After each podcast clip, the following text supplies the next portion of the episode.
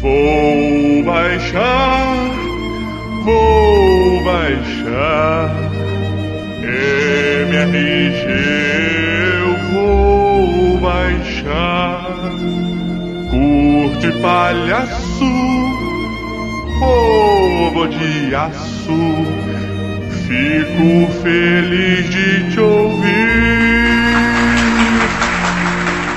Como na neve faz blow, boom and blow pra sempre.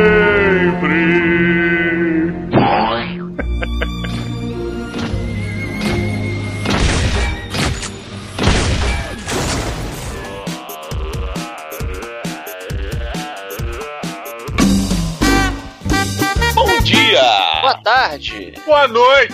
Bom feriado? Estamos começando mais um Matando Robô Gigante, episódio 182 de videogames, finalmente!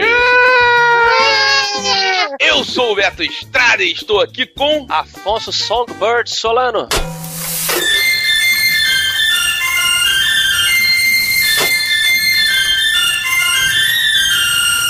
E diretamente de Brasília. Jogo Bioshock é um lixo, Braga. Houston, we have a problem. Ih, não, não. Sacanagem, tô brincando. E daqui do Rio de Janeiro também? É, o Anderson Gaveta! É, viado! É, toma cu. Olha, falando em, falando em falar fino, Gaveta, outro dia eu tava conversando com você e eu senti que a sua voz andou falhando muito, cara. Eu, eu, tô, eu tô retrocedendo, cara. Eu tô voltando à minha fase de adolescência. Sei lá, tá desafinando.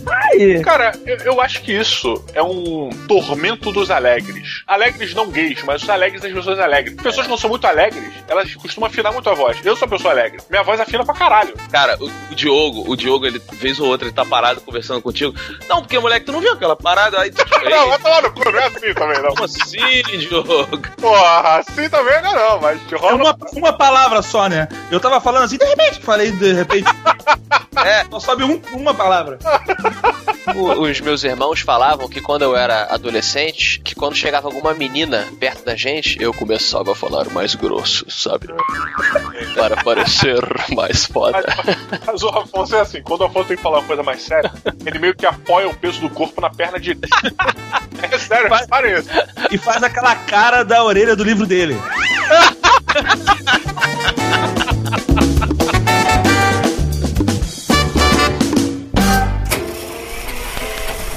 Uma luz veio do céu e me fez a revelação. Um paraíso distante da terra, uma nova arca para um novo tempo, para um novo povo. Colômbia, meus queridos seguidores, é a nossa casa, nossa missão. E contra o falso profeta nós devemos lutar. Contra as forças do mal que pretendem desviar nossas ovelhas do caminho. Não sei se sou digno de ser o líder do povo de Deus, mas quem sou eu para contrariar a mensagem divina? Quem sou eu para dizer que o servo Comstock não é o escolhido, como ordenou nosso Senhor?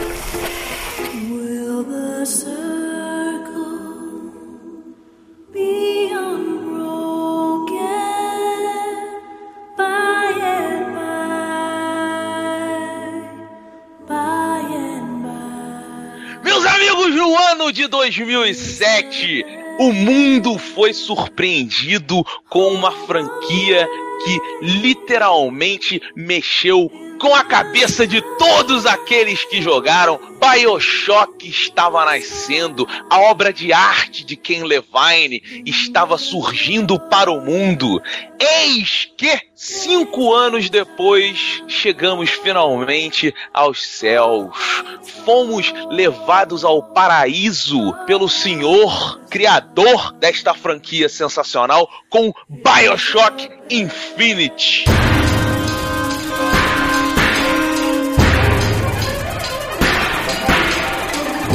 Esquecendo o que aconteceu nesse meio, entre o Bioshock 1 e o Infinite, Ah, crap. eu quero que, por favor, Afonso Solano dê-nos a sinopse desse jogo divinal, desse jogo aéreo. If an atom could be suspended indefinitely, well, why not an apple? If an apple, why not a city? Hum, exatamente, Bioshock Infinite. Estamos em 1912, interpretando Booker DeWitt, que está devendo, né? Gaveta já deveu a alguém? O tempo inteiro. Essa é a minha vida. Muito bem, então o nosso querido Booker, no caso você, jogador, está devendo, está com essa dívida e a maneira que ele tem de pagar essa dívida é encontrar uma garota em uma cidade, ainda você ainda não sabe onde é, e trazê-la de volta para os seus empregadores, então as pessoas para quem você está devendo dinheiro. E aí a surpresa vem quando essa cidade onde essa garota está mantida cativa chama-se Colômbia e se localiza nos céus da América.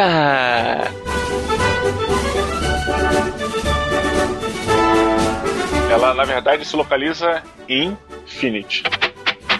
E é uma cidade voadora e você chega lá e descobre que existe um regime religioso muito específico, muito, posso dizer, racista, e você tá ali infiltrado e vai descobrir como foi que essa cidade foi criada, quem são as peças fundamentais em toda a conspiração que está acontecendo, o que vai acontecer, o que já aconteceu, não sei. Seja bem-vindo a BioShock Infinite. Afonso, só uma coisa, é, já virou, inclusive, um. É independente, né? Não é, não é mais uma cidade. É, Já não tá mais atrelada a nenhum país, né? Isso conta na história do jogo. Exatamente, você aprende que Colômbia, por uma razão lá histórica, se separou dos Estados Unidos e é um, pode ser considerado um mini estado independente, né? Um paizinho quase. É um paizinho, é um país É. suspenso. Então vamos lá, vamos, vamos começar aqui porque eu não joguei o jogo. Aí, aí, aí. Agora eu posso reclamar? Yes! Oh, yeah! Can you feel that, buddy? Huh? Huh? Huh? O Max Payne falaram isso de mim. Pois é, cara, eu não vi nada. Eu vi bastante coisa, mas não joguei nada. Então vou aqui pra pessoa que mais me vendeu esse jogo. O cara que tava lá. Moleque, tu tem que jogar. Roberto Duque Estrada, suas opiniões iniciais sobre Bioshock Infinite.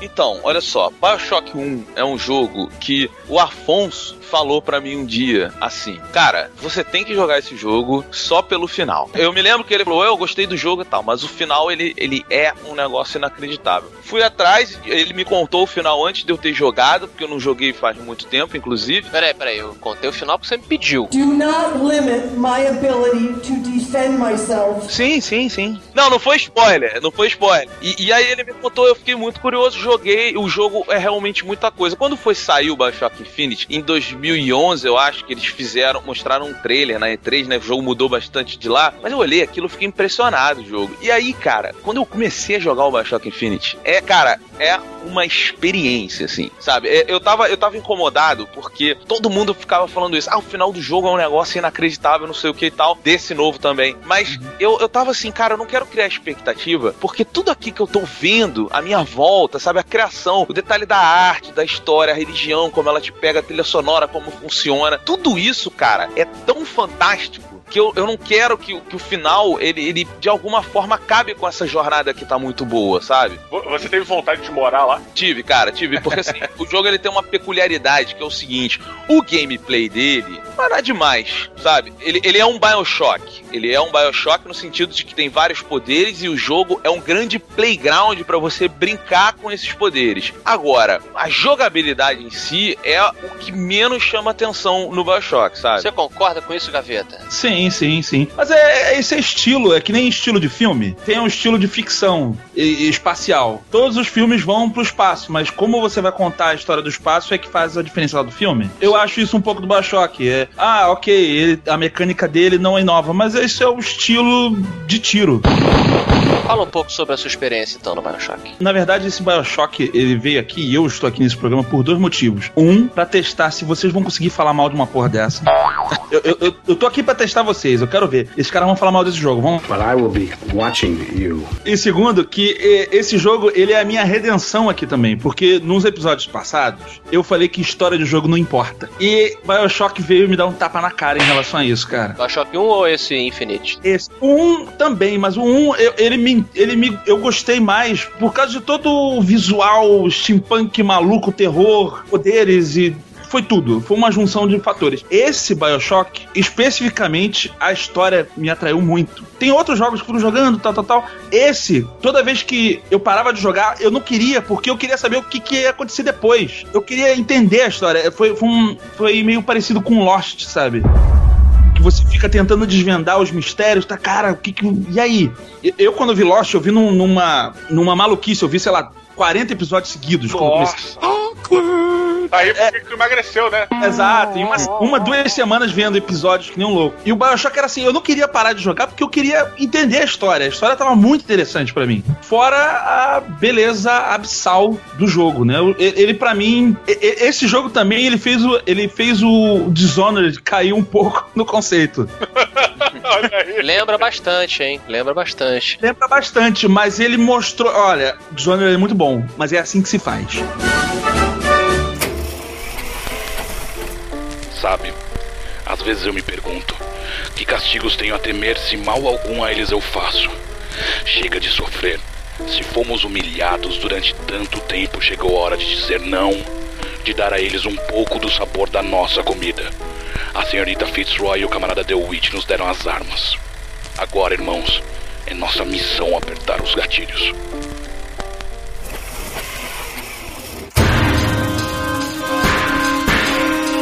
É, uma, uma dúvida que eu tenho por não ter jogado, então não me aprofundei tanto na história, eu queria entender realmente qual é o plot da parada, porque eu sei que você vai atrás de uma menina, que a gente pode chamar de a princesa da Disney. Sim, tem tudo a ver, né, cara? E meio que ela tem um poder, ela consegue abrir fendas meio que de espaço temporais, consegue te levar até locais ou levar coisas até o seu local. Mas o que, que acontece que faz com que as pessoas queiram ela e que não. Qual o lance? Então, o lance, a gente não pode dizer. Esse, assim, é, o- a consequência de, de- dessas fendas temporais, ela está em, em duas instâncias. Uma é na jogabilidade, que apesar de eu concordar com o Roberto e com o Gavetinha, que ela é bem feijão com arroz, não tem nada de inovador, inclusive me incomodou um pouco ela ser muito parecida com o Bioshock 1. Ah, mas é uma sequência? Sim, mas é, assim, Evolui, né? Evolui, eu acho que deveria ter evoluído, tá? Bioshock 1 já tem bastante tempo e coisas do tipo assim, o Bioshock 1, você tem poderes, você bebe aquelas, entre aspas, poções mágicas por uma razão muito específica da história. E as, as poções mágicas do Bioshock 1, que eu sou super fã, como o Roberto falou, elas contribuíram para que Rapture decaísse. É, elas são a causa, na verdade. As pessoas começaram a ficar malucas e a fazer merda por causa das paradas que elas se injetavam. Return when you got some currency, fella! Isso, uma pirâmide a partir daí. No Bioshock Infinite, elas estão ali sem razão, entendeu? É um mundo que permite esse tipo de coisa pela ciência maluca que ele conta pra você? Permite, mas então por que, que não tá todo mundo usando, sabe? Enfim, tá ali, não não vi propósito. Era pro mundo estar muito mais caótico se aquilo ali realmente existisse, né? É claro. Então, assim, esse lance da jogabilidade que me incomodou um pouquinho, atrapalha o jogo, não. O jogo, ele é, assim como o Bioshock 1, pra mim, ele é um quadro antigo que você se perde, você fica passeando por Rapture, você fica vidrado naquele mundo, né? Tipo, o que que aconteceu aqui? Quais são as histórias? Como era essa utopia? A cidade de Colômbia, ela é uma Disneylândia. Você passeia com um brilho nos olhos, porque você agora tá vendo uma, uma utopia funcional, cara. Venham, venham! Se aproximem para conhecer os mistérios e as maravilhas que o nosso Senhor nos concedeu. Conheçam a Terra Prometida, a nova arca do Senhor que é guiada pelo profeta Comstock. Um mundo além de tudo que conhecemos, um verdadeiro paraíso nas nuvens. Sejam bem-vindos a Colômbia. E você vai passeando e você vê as crianças brincando. E tudo bem, ela não é uma cidade tão viva como uma Liberty City e tal, um, um GTA assim. tu- ok, ela é muito mais poser, sabe? Mas você consegue acreditar. E, mas eu acho que até faz sentido dentro da trama ela ser mais poser, né? Essa- acho que sim, porque realmente é uma coisa pra você apreciar sabe? Ela é uma utopia. A utopia tem que ter aquele brilho de artificialidade. Eu acho que a grande mágica do Bioshock Infinite está aí nesse ponto. Inclusive, Afonso, é, é, o, o próprio jogo ele te leva a isso no começo, né? Porque assim, é, isso é uma coisa que eu vi e eu, eu senti muito durante que eu tava jogando, que é o seguinte: pô, tinha que ser um sandbox aqui. Porque o, o sandbox Verdade. iria me dar mais experiência. Só que assim, a missão do protagonista não vai te permitir o jogo ser um sandbox, sabe? Você vai fugir daquela ideia da história que tá sendo contada. Porque sim, o mais importante no Bioshock é a história. E o mundo todo ele é criado pra sustentar a história. Só que tem horas, cara, quando você chega em Colômbia pela primeira vez, eu não sei vocês, mas assim, eu parava do lado de cada pessoa pra ouvir a conversa. Eu, eu ia andando devagar, eu via cada coisa. Aí tem uma hora, Diogo, que tu chega e aí tem um, um, um coral, quatro caras cantando. Ah, no barquinho voador. You should ever leave life would still go on, believe me. Puta, aquilo é demais. Cara, eu vi o vídeo. Pois é, e, e é assim, o tempo todo é bonito, o tempo todo é legal, até o momento em que você entende, né, ou começa a entender a missão do Booker the Witch, e aí o jogo, ele não pode mais ser um sandbox, não é mais um jogo de, de, de exploração, você explora porque a parada é tão fantástica que o Afonso definiu bem quando ele tava falando pra mim assim, a setinha que te manda aí aponta pra esquerda, você vai pra direita, porque é isso que você faz no jogo. E é bacana que a partir do momento que a moça que você tem que resgatar aqui, não é segredo nenhum, tá no trailer, que é a, Elizabeth, ela começa a te acompanhar. Quando você tem o seu objetivo, a seta ela fala assim: Ó, a gente pode ir pra aquela nave voadora ali, ou dar uma olhada pra aquele lado, aquele bairro ali, pra ver se a gente encontra suprimentos. Aí você, puta, então vamos lá explorar, né? Vamos lá junto tá?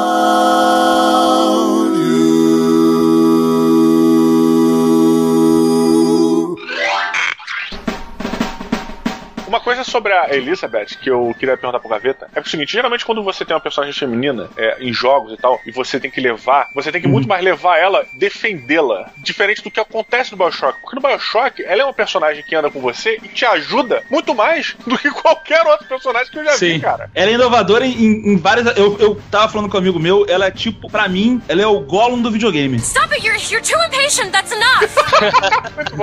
É, porque o Gollum, ele, ele veio pra mostrar que sim, é possível ter um personagem digital legal no cinema. E ela, a mesma coisa. Sim, é possível ter um personagem do videogame eficiente te ajudando. E você se importar com ele, né? Ah, mas você já viu isso no Half-Life 2, por exemplo, com a Alex. Pô, mas não assim, cara. Mas não assim, é, é diferente. O nível de dependência que você tem dessa personagem, da Elizabeth, é muito maior do que o Mas, mas, mas olha só, Diogo, é, eu concordo com o Afonso, cara, porque é o seguinte, o lance é, a Elizabeth, ela é mega importante pra história e tal. Agora, como um personagem de apoio, ela funciona mal, tá? Na minha opinião, porque é o seguinte, primeiro, ela facilita o jogo de uma forma grotesca. Vamos explicar, por que, que ela facilita o jogo, Gaveta? Porque ela fica te entregando um milhão de itenzinhos, munição, é, eu falo sangue. Como é que você fala quando você. Energia, pô. E ela pode, além disso, uma coisa que eu achei legal na jogabilidade até agora, botando elogio, é ela pode trazer dessas fendas é, monumentos, metralhadoras ou até coberturas que vão te, que não estavam ali originalmente e que vão aparecer naquela cena de luta que vão te ajudar. Isso é bacana. É, então, olha só, isso que o Afonso tá falando é legal porque é o seguinte, ao invés de você ter uma inteligência artificial que vai cuidar pra você de assim, ah, pô, é, eu quero essa metralhadora ao invés de querer um negócio pra eu me esconder e tal, não. Isso é legal porque o- jogo dá na mão do jogador o controle desse tipo de coisa. E funciona muito bem. É, é a Elizabeth que sumou nas coisas,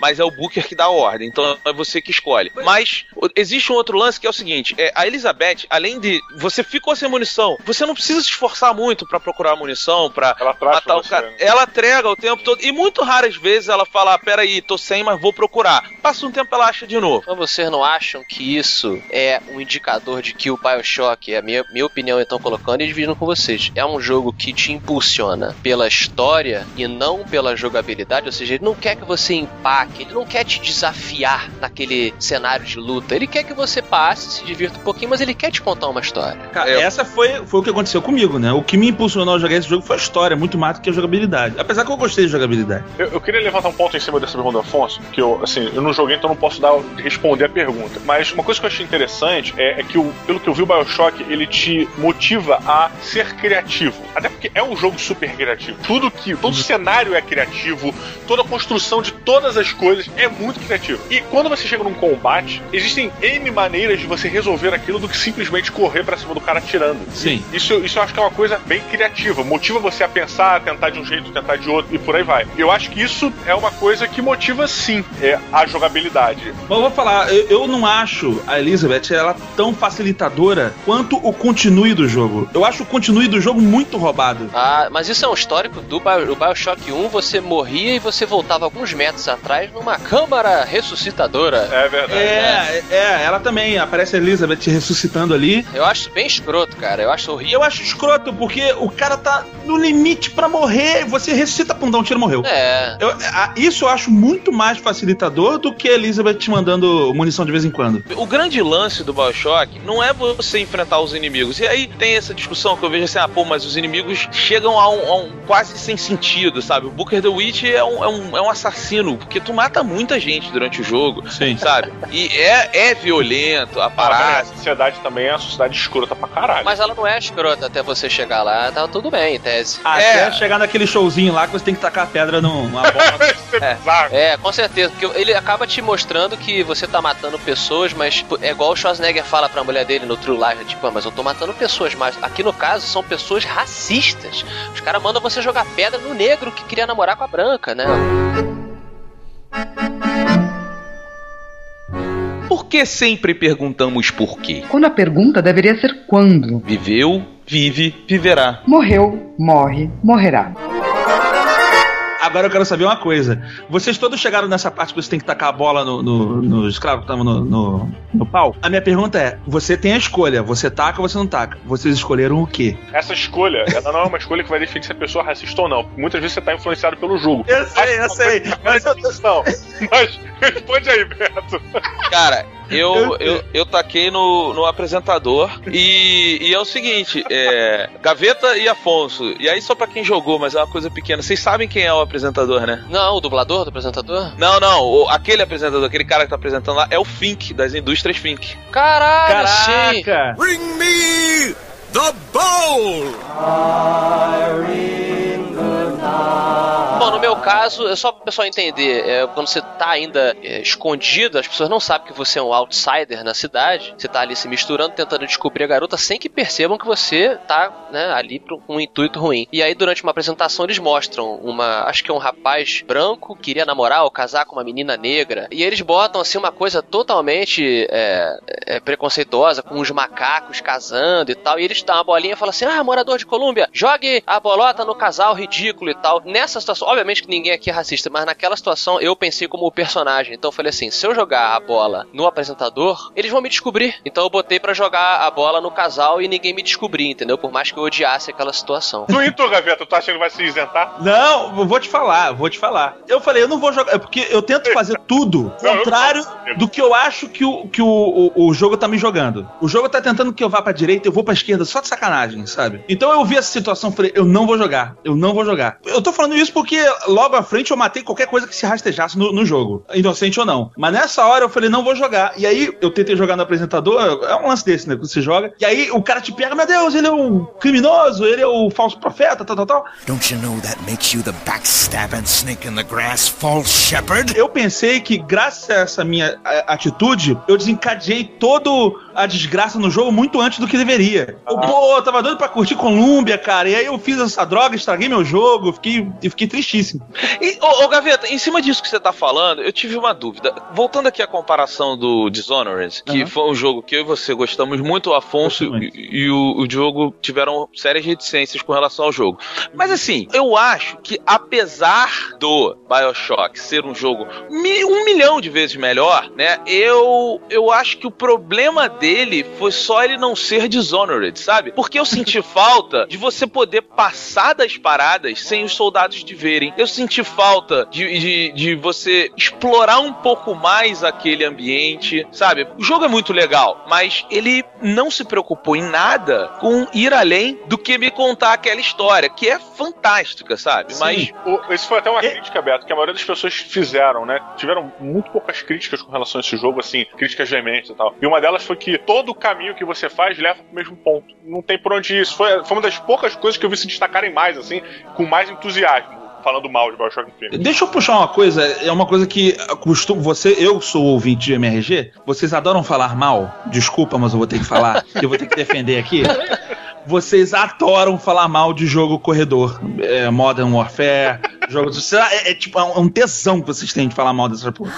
Oh, yeah. Eu acho que cada um tem o seu valor e pra mim o jogo inicialmente ele tá feito aí pra diversão. Você se diverte não tendo um corredor, mas eu acho o corredor também divertido em alguns casos. E eu acho que esse flerte do jogo com, né, corredor, não é bem um jogo corredor, é um pouquinho aberto, mas tudo te leva pro mesmo ponto. Eu acho que no final das contas ele faz a, a função primordial dele, que é te divertir. Então, pra mim, ele passou aprovado por isso, entendeu? Bom, como eu, um dos maiores defensores da anti-modern warfareização dos jogos, eu me, me sinto no direito aqui de então interpolar. Eu concordo com você, eu- até porque eu acho que não existiu a modern warfareização aqui no Bioshock, graças a Deus. Quan- Quando ele tira o controle da sua mão, é por breves momentos e, enfim, quando você tá atirando, quando você tá brigando com as pessoas, você não tá fazendo um quick time event e tal, você tá fazendo mesmo, né? Não, mas existe um caminho só. Não, sim, mas, mas assim, é o que as pessoas às vezes se confundem quando a gente fala da modern warfareização. Ah, então você quer que todo jogo. A MRG só dá nota alta pra jogo de mundo aberto, sabe? Não, amiguinho, não é isso, sabe? Não, você só tem que dar as ferramentas e o espaço pra pessoa brincar naquela fase. Acabou, beleza, você vai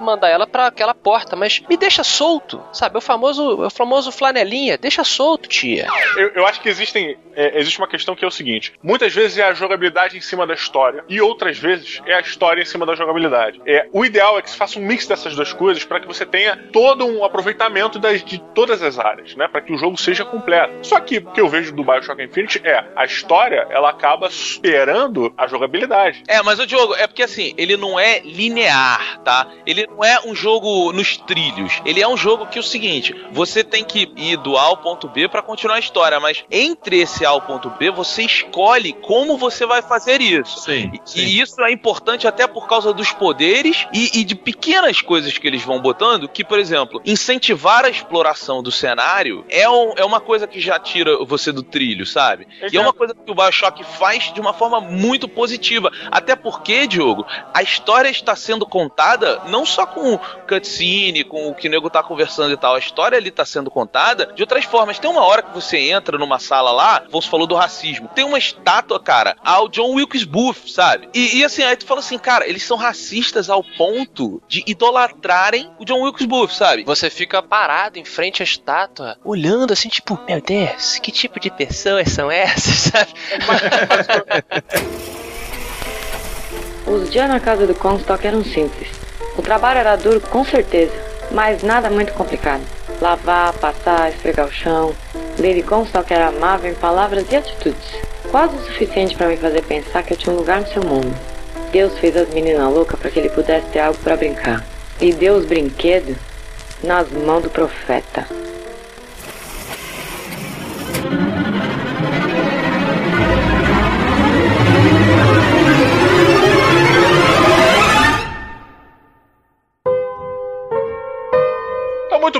Aproveitar que já estamos aqui no ar, chegando em Colômbia, que o nosso bonde voador tá atrasado, mas estamos chegando. Então, por favor, gaveta, quantos robôs gigantes, lembrando que a escala robótica é de 0 a 5, você dá para Bioshock Infinite? Vamos lá. Pra mim ele é um jogo virtuoso em todos os sentidos, né? O gráfico é maravilhoso, a música é extremamente bem encaixada, maravilhosa, a história é sensacional, a jogabilidade não é a melhor, não não é que não seja melhor, não é a mais inovadora de todos os tempos, mas é excelente ainda assim. Eu só tenho uma crítica ao jogo. Isso pra quem jogou até o fim, não vou dar spoiler, não se preocupem. Eu, me incomoda um pouco a história ser muito entulhada no final, a resolução toda da história. Os últimos 10, 15 minutos, eu não sei quantos minutos exatos. No final, eu, eu, assim, eu entendi por que, que eles fizeram isso. É realmente não dá pra você entregar muito antes sem entregar talvez o, o plot principal, mas eu, eu senti faltou um toque de sexto sentido. I see dead people. Sabe? O sexto sentido ele vai te mostrando mais ou menos as coisas e aí tem a revelação no final que tu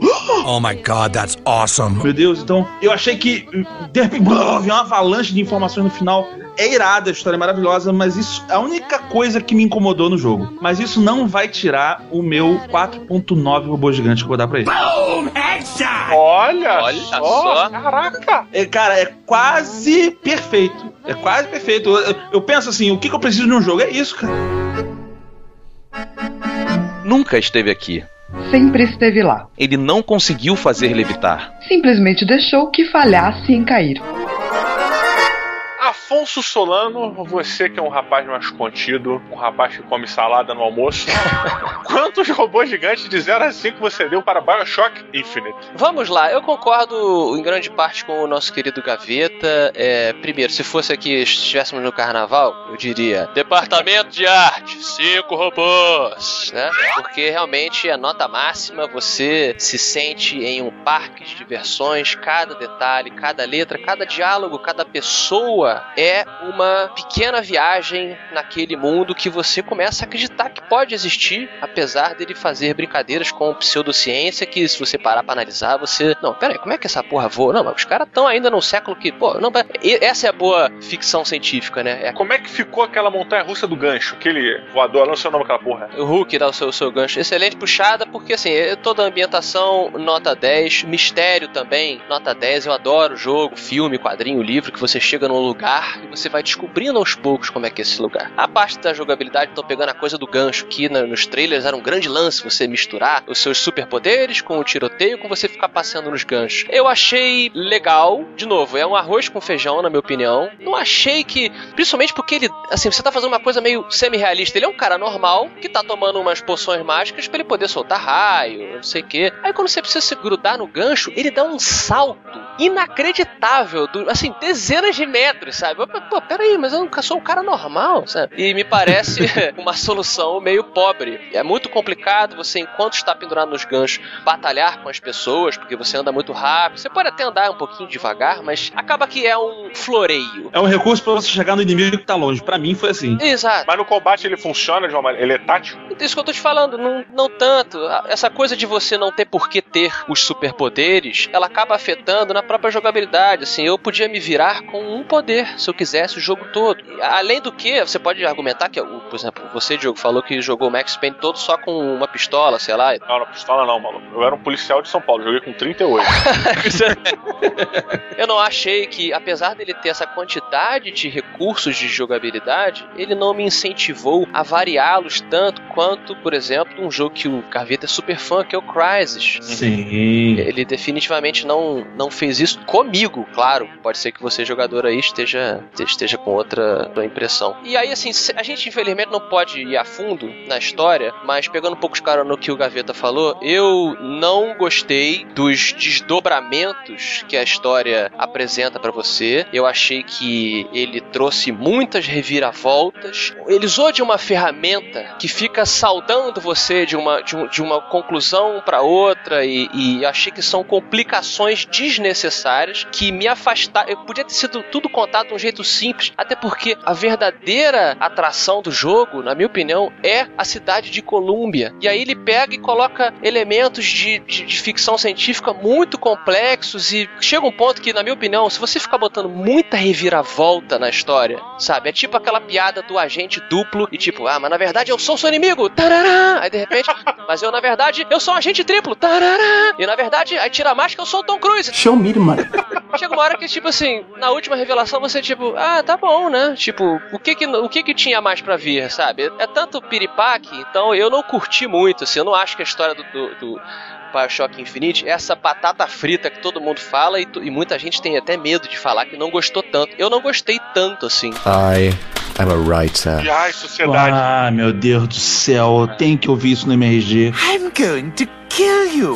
Enfim, achei a história desnecessariamente complicada, mas não tira o brilho de um jogo lindo, um jogo sensacional. Faz coisas com o departamento de arte que você, na minha opinião, como gamer, muita gente gosta de cagar a regra do que, que é você ser gamer, né? Acho que você ser gamer é você apreciar bom jogo. E Bioshock Infinite merece pra mim 3.8 Songbirds, porque ele é um jogo muito bom. Olha aí, olha, Roberto tomou uma facada nas costas.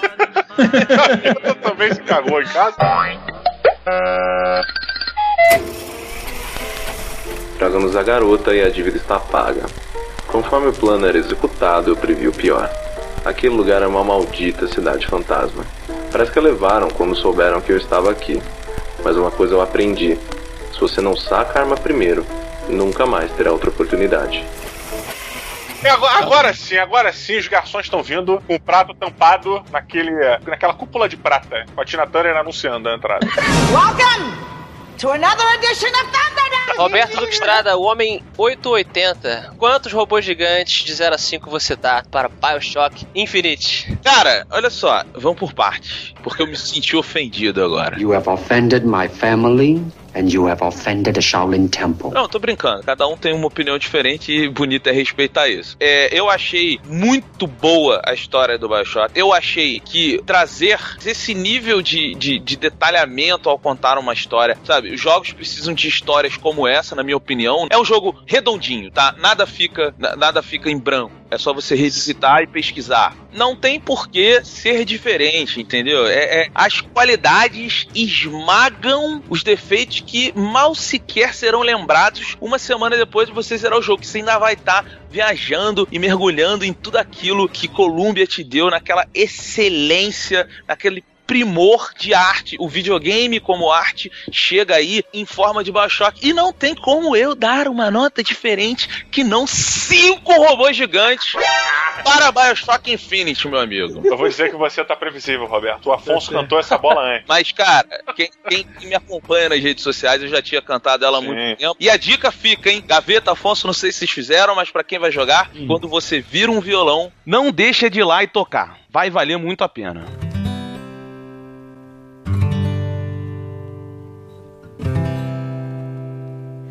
Will the circle be unbroken by and by? By and by is a better home awaiting in the sky.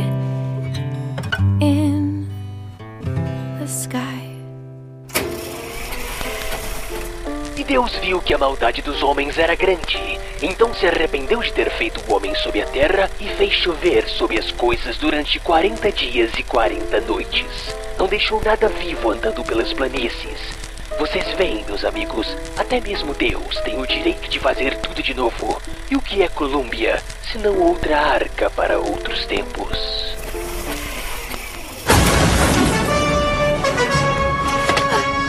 Kid, didn't your mom ever tell you not to play with giant killer robots?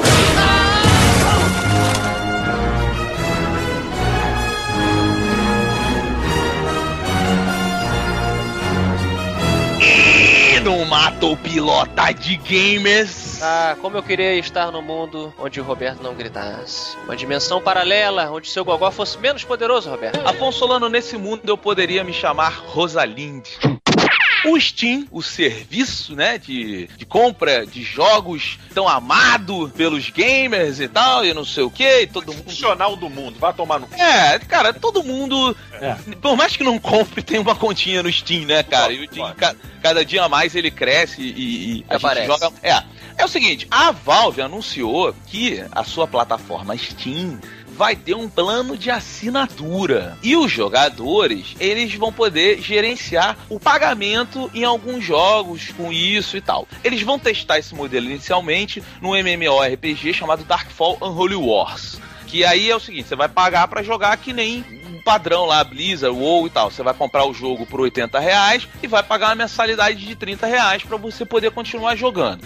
Se você quiser desativar, você não tem como parar de pagar do nada. Você tem que desati- desativar a sua conta, sabe? Quanta E aí- burocracia, hein? Quanta burocracia É, nessa eu não tô notícia. entendendo essa burocracia. Peraí, é tipo o Xbox Live. Se eu parar de pagar, eu perco acesso a jogar na internet, eu perco acesso a porra de coisa. Exatamente. Será que eles estão vendo o Xbox Live como uma fórmula de sucesso? Cara, então, aí eu vou perguntar então para cada um aqui, começando um. pelo senhor Gaveta, que eu sei consumidor assíduo da Steam. Da Steam, mas eu não entendi o que os caras estão fazendo diferente do que do atual. Atual você não paga por nada pra ter Steam, eu não entendi. Não consigo gravar muito bem o que você falou, porque você fala de uma maneira burra. Eu vou pagar uma mensalidade pra ter acesso ao clube. O que tiver dentro do clube, eu- do clube eu posso usar. Você pode usar comprando. Porra, então é. Pô, então qual, qual a diferença de hoje em dia? Hoje em dia eu não pago nada e tenho acesso ao clube. Ninguém está entendendo nada desse mata pilota. Eu já vou dizer logo, eu já vou dizer seu mata pilota. Eu não entendi nada nada.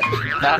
Então a minha postura é a seguinte: me diz o que, que eu tenho que fazer pra jogar. Porque eu tô cagando pra se é Steam, se é Bilin, se é Xbox Live, se é PSN. Hoje, pra você jogar, você simplesmente precisa fazer uma conta, comprar o seu jogo, baixar e jogar. O que as pessoas estão com medo é que a Steam amanhã, pra você poder jogar os jogos da Steam, comprar jogo e tal, você tenha que se cadastrar, pagar uma anuidade ou mensalidade e a partir daí você tem acesso ao catálogo da Steam. A Steam não anunciou que é isso, mas as- a galera tá especulando que assim, porra, será que eles vão chegar a esse modelo? Que esse é o modelo da live, né? Cara, se, se for isso que eu tô entendendo, você só vai falar se você pilota se você trabalhar na Steam.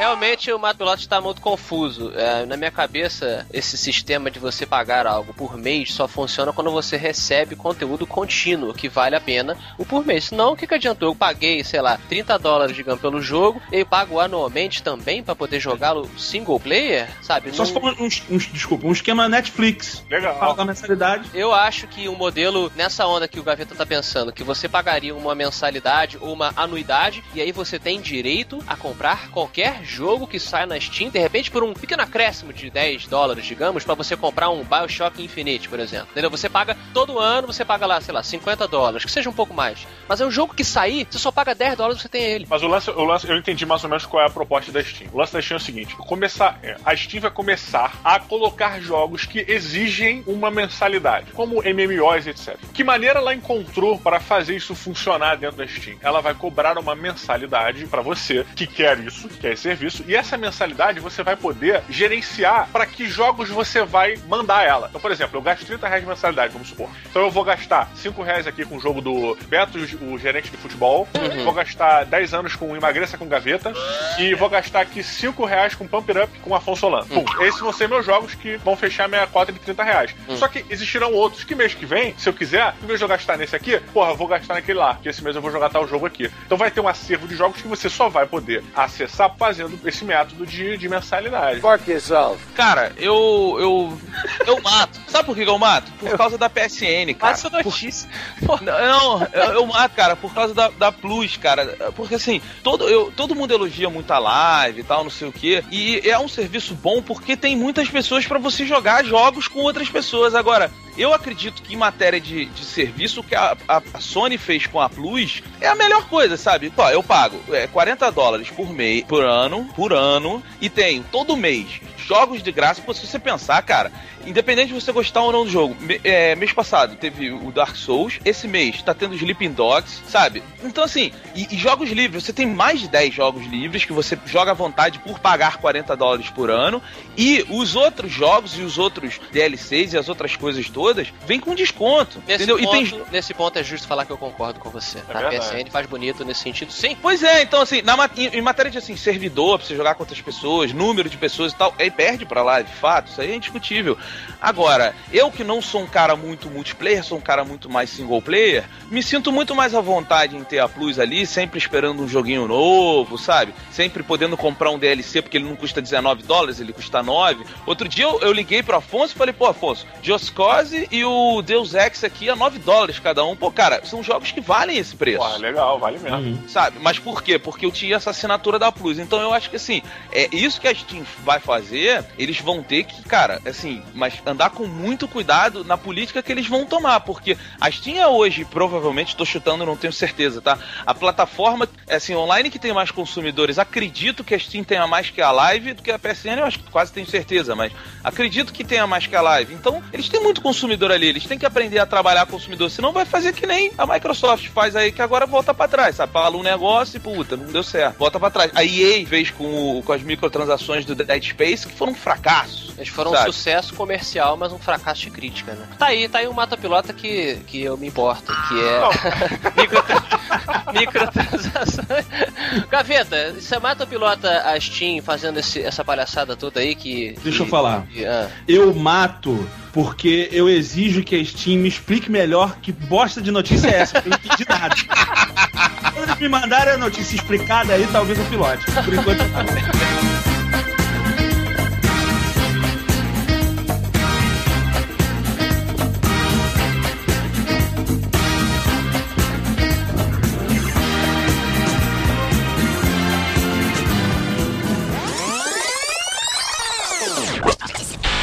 Interrompemos nossa programação para uma palavra dos nossos patrocinadores.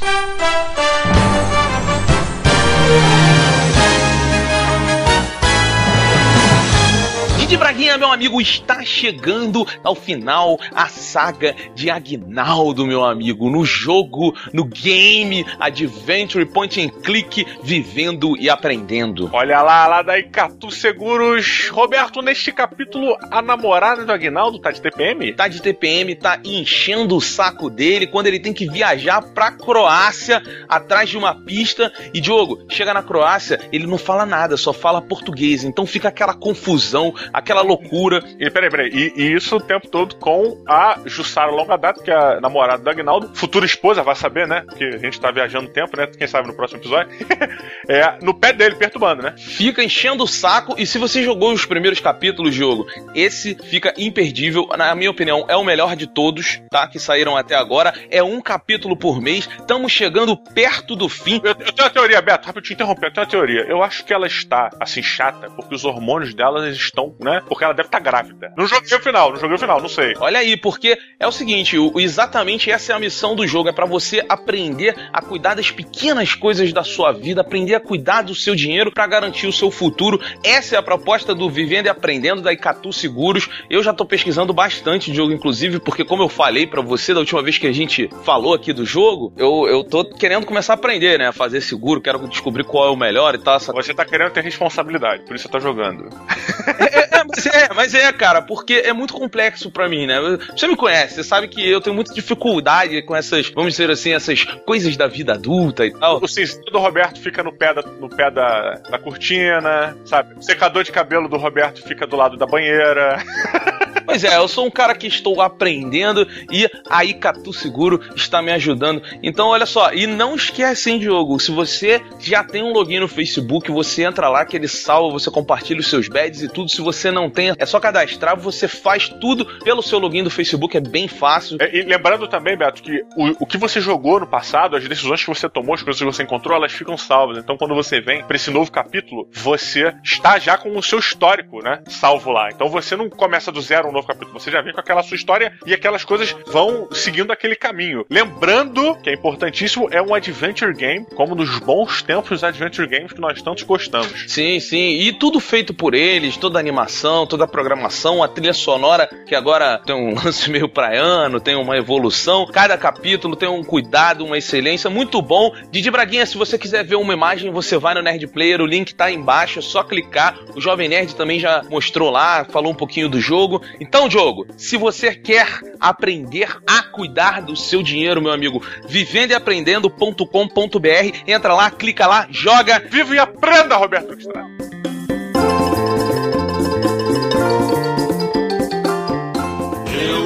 Estava no portão quando o carteiro passou, girou da correspondência uma carta e me entregou. This sucks!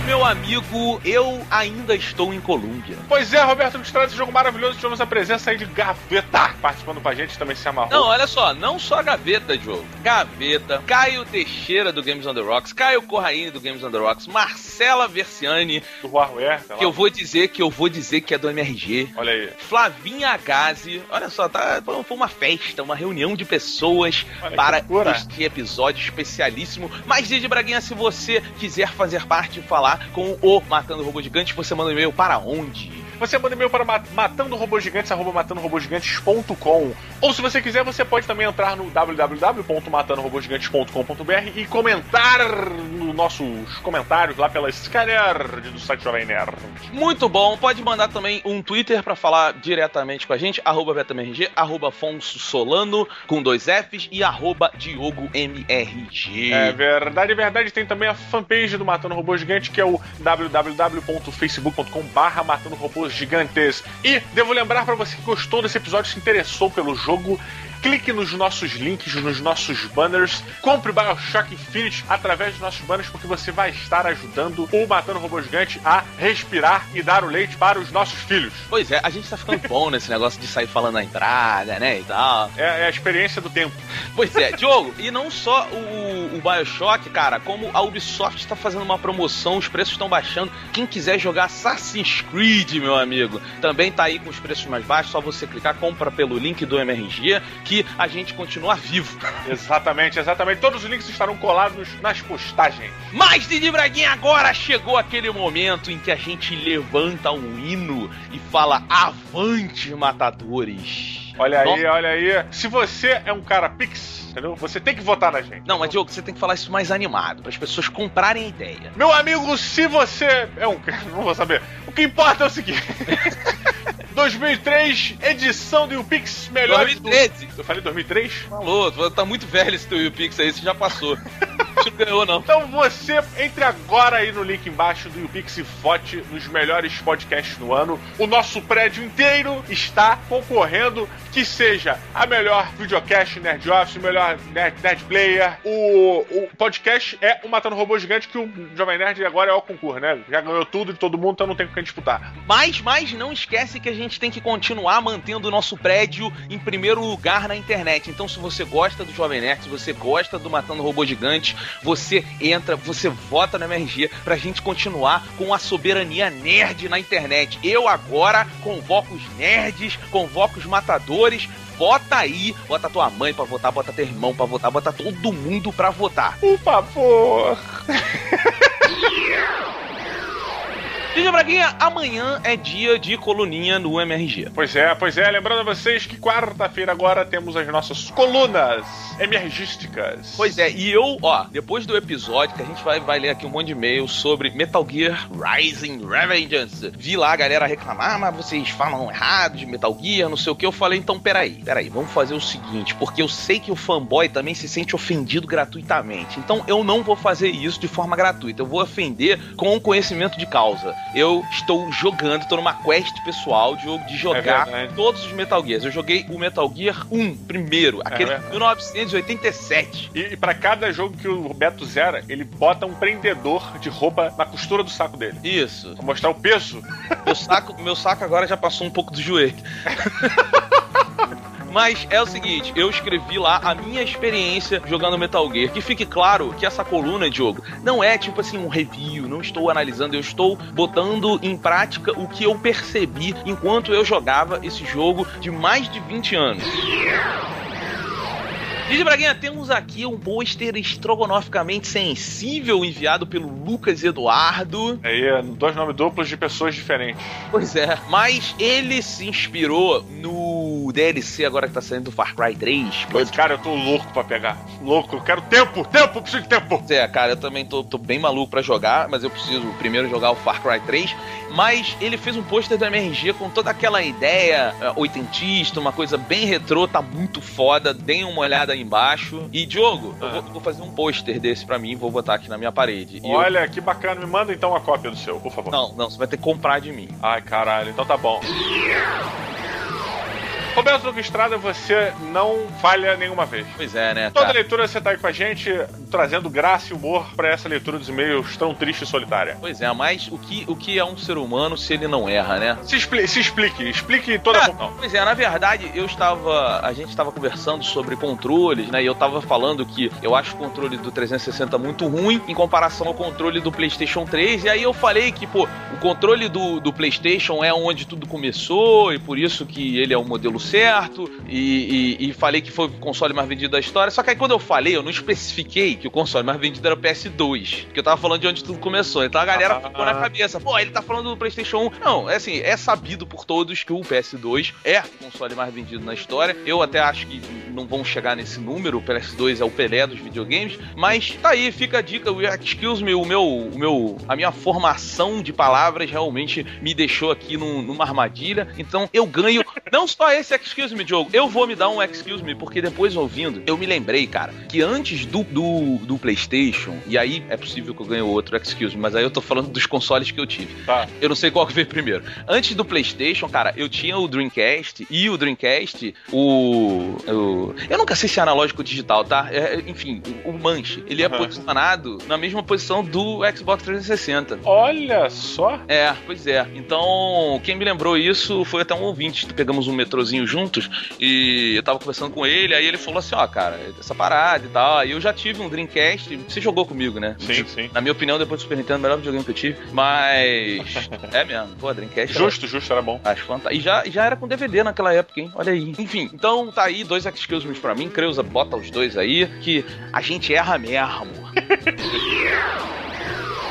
Diogo, recebemos um monte de e-mail também sobre a nossa grande discussão da diferença do 360 do controle com o do PlayStation. Pois é, cara, e aí? E tirando aqui agora esses mais bacanas. Cara, é, eu vou te dizer, não, eu não separei nenhum não, mas mas eu percebi que a galera realmente prefere o do PlayStation a do 360. Inclusive, um dos e-mails veio falando que o controle do 360 é desconfortável e tal, o que eu já não acho, né, que a gente até falou, eu acho que ele é mais confortável sim, se encaixa melhor na mão do que o do PlayStation, mas um jogador de videogame, ele não quer conforto, ele quer um, um- um controle que posicione bem, mesmo que a mão doa, ele quer estar bem posicionado e não confortável. Essa é a verdade. É vero, é vero. Está no primeiro recadinho de hoje, veio de Arturo Stancato Teixeira. Ele começou assim: Saudações assassinos insanos de fantoches mecânicos e inescrupulosos, de dimensões agigantadas que extrapolam a realidade. Quem vos fala é Arturo Teixeira, estudante de Relações Internacionais de Campinas, São Paulo. Recentemente eu adquiri o jogo Metal Gear Rising e estive jogando alegremente na última semana, gay. Sem grande afinco, gay é só a tradução da palavra, tá? Alegre. No entanto, razão pela qual ainda estou para terminar a última fase. Ah, tá. No entanto, de novo. Gostaria de ressaltar um erro cometido pelo grande matador Roberto Estrada. Mais um, Roberto. Não deve ser erro essa porra. Não, isso, isso não é um erro, isso é um, é um problema do jogo. É possível sim usar o dodge no jogo, de uma maneira muito similar à do bloqueio, usando o analógico e o botão de ataque ao mesmo tempo. O que se tem que fazer é simplesmente apertar o botão de pulo ao invés de apertar o de ataque, e usar o analógico em conjunto para direcionar o lado que se quer usar o dodge. Porém, vale destacar, não é uma habilidade que está disponível desde o começo do jogo. Ela é adquirida posteriormente através de upgrade. E é possível sim realizar contra-ataques. Só é preciso ter o time certinho para usar o comando de defesa exatamente no momento em que o ataque do inimigo for fazendo contato. Normalmente, quando o contra-ataque é bem sucedido, blá blá blá, tá, não interessa, Pois é. chato pra caralho. Ô, Diogo, então, isso, isso é uma coisa que a gente conversou. É assim, é, lembra que eu falei que, que o- o- a defesa é, é boa, o problema é a câmera, porque é um jeito novo, é um jeito muito legal. No final do jogo eu tava muito bom, defendendo, batendo e tal, e aquilo tava bem fluido, mas a câmera não funciona, e você não consegue fazer um sistema legal novo se ele depende da câmera e a câmera não funciona, então foi mal executado. E esse lance do Dodge, eu não sei se você concorda comigo, mas assim, Dodge não tem que ser um upgrade, cara. É, não, mas assim, faz sentido dentro de um cyborg, né? É, é uma facilidade de você. Eu acho até interessante isso, porque é como se assim, a partir do momento que você compra esse update, fica mais fácil de você esquivar, mas fica mais fácil para o player. Então, tipo, você compra a parada pra te favorecer como jogador, sabe? Legal, acho interessante o. É, mas, mas não, não é bem feito, tá? Não, não, não é nada bem feito. É assim, vou te falar que tô jogando é, Inferno de Dante agora e, e percebo que realmente, depois do Devil May Cry, muita gente tem que aprender. Acho que esse esquema de defesa do Metal Gear é muito bom, tá? Eu- É o que eu falei, eu gosto. Se tiver uma câmera boa, mas como não teve uma câmera boa, eu achei uma merda naquele jogo de merda. Justo, justo. Ele faz aqui também um outro comentário, Beto, é, discordando da opinião do Afonso. Então, a gente não pode falar porque o Afonso não tá aqui, né? Por quê? Então pode. É, eu queria só essa autorização. Sobre a opinião do Afonso de que a história do jogo é infantiloide, eu discordo. Eu, ele, ele, no caso, né? Acho que sim, a história é simplificada, até mesmo por conta do público. Não se pode ficar aprofundando demais em aspectos políticos e afins. No entanto, eu acho que o jogo realiza uma discussão muito interessante no que diz respeito às PMCs, Private Military Companies, as empresas de segurança privadas que são uma realidade crescente atualmente, que inclusive são um tema do meu TCC, Trabalho de Conclusão de Curso. Hahaha. Deixa, eu só fazer um pedido. Me manda, me manda o teu TCC aí, manda e-mail do Matando Robô Gigante, que eu, eu li um livro chamado Blackwater, interessantíssimo sobre ah, isso, tô gostando. porra, daquela empresa lá do É. do Oriente Médio? Porra, merda, bacana, hein? Tô, tô gostando muito do tema, manda aí pra dar uma olhada. Eu não duvido que possam, possam essas empresas, até mesmo eventualmente, até mesmo eventualmente, É. chegar ao ponto de casar, de causar o que chegaram a tentar causar na trama do jogo, de tramar conflitos para que seus serviços voltem a ser de utilidade. Afinal de contas, sem guerra não há necessidade dos seus serviços. Fim das contas, é o que os Estados Unidos faz, né? É, não, e o que ele tá falando aqui é que o Metal Gear, ele, ele traz essa atmosfera de discussão interessante e tal. É aquilo que eu falei, sabe, Diogo? É, é, eu realmente eu ouvi muitas críticas das pessoas e agora eu tô mergulhando aí no universo do Metal Gear pra gente ver que é um jogo louco, que ele traz toda aquela loucura japonesa. Eu acho que isso é inegável, né? Ele traz, mas eu, eu, ach, eu particularmente achei que essa discussão política no Metal Gear Rising é uma discussão política óbvia, tá? Ele não É. falou nada de novo, ele não levantou nada de novo, ele não questionou nada do que já foi questionado há um tempo. Concordo contigo, Bea. É, é uma coisa tipo, ah, Você ah, viu- cara, você viu isso? Você viu isso no filme super sem discussões políticas que era o Esquadrão Classe A. Pois é. Sim, adaptado, mas estava lá, né, cara? Pois é, então é uma coisa, é uma coisa óbvia. O que eu senti falta realmente foi essa, essa- esse aprofundamento nas questões. O próprio Kojima deu uma entrevista aí que ele quer levar o Metal Gear a áreas muito mais adultas e mais sérias. Eu acho que isso, né, condiz com o que a gente tá falando aqui. Pois é, Arthur, então faça um favor pra gente e mande seu TCC que deve ser muito mais interessante que a história.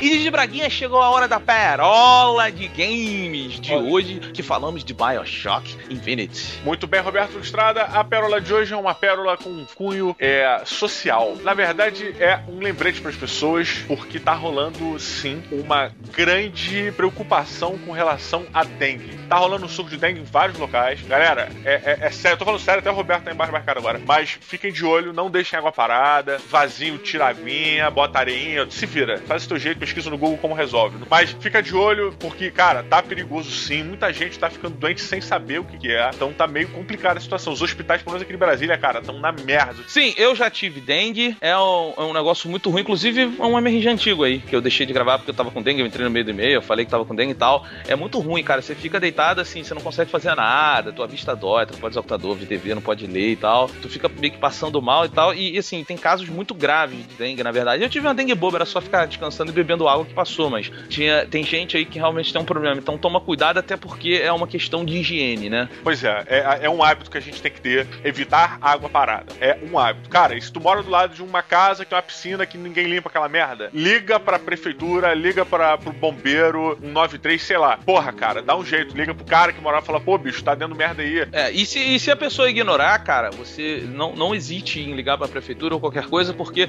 você não tá cuidando e se preocupando só com a sua saúde quando você faz isso, mas com a do cara também, porque a ignorância não é uma coisa que a gente deve simplesmente passar por cima, a gente deve tentar acabar com ela de qualquer maneira. Então, cuidado com a dengue, a dengue é perigosa. Dengue mata. Jogo, é pra, eu quero fazer o último teste, rápido. Agora, sem olhar no Google, você lembra qual é o nome do mosquitinho da dengue? A Aedes aegypti. Tá bom, olha aí. Então, beijo pra todo mundo, até quinta-feira.